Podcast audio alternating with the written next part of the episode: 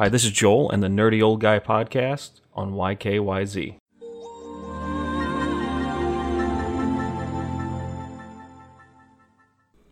Kojima is opening up a little bit about how he why, what he thinks happens with the review scores, which is kind of interesting because I think he's I hate to say this I think he's a little behind the times on it.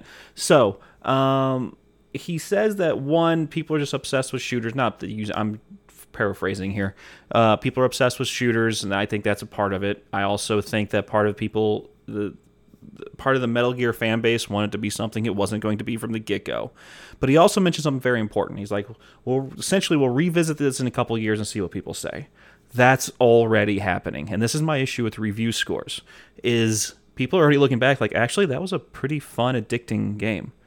Like the thing is, is people got addicted to it, but they didn't like the fact that you're doing something that seemed simple because he hid this really complicated mechanic that kept growing over time behind some very simple presentation methods.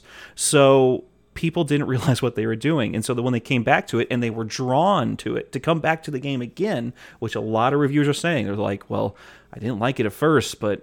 Oh my gosh, I'm starting to love it now and I'm starting to miss it. So that's already happening you can't make a game what you want it to be. You need to play what is there.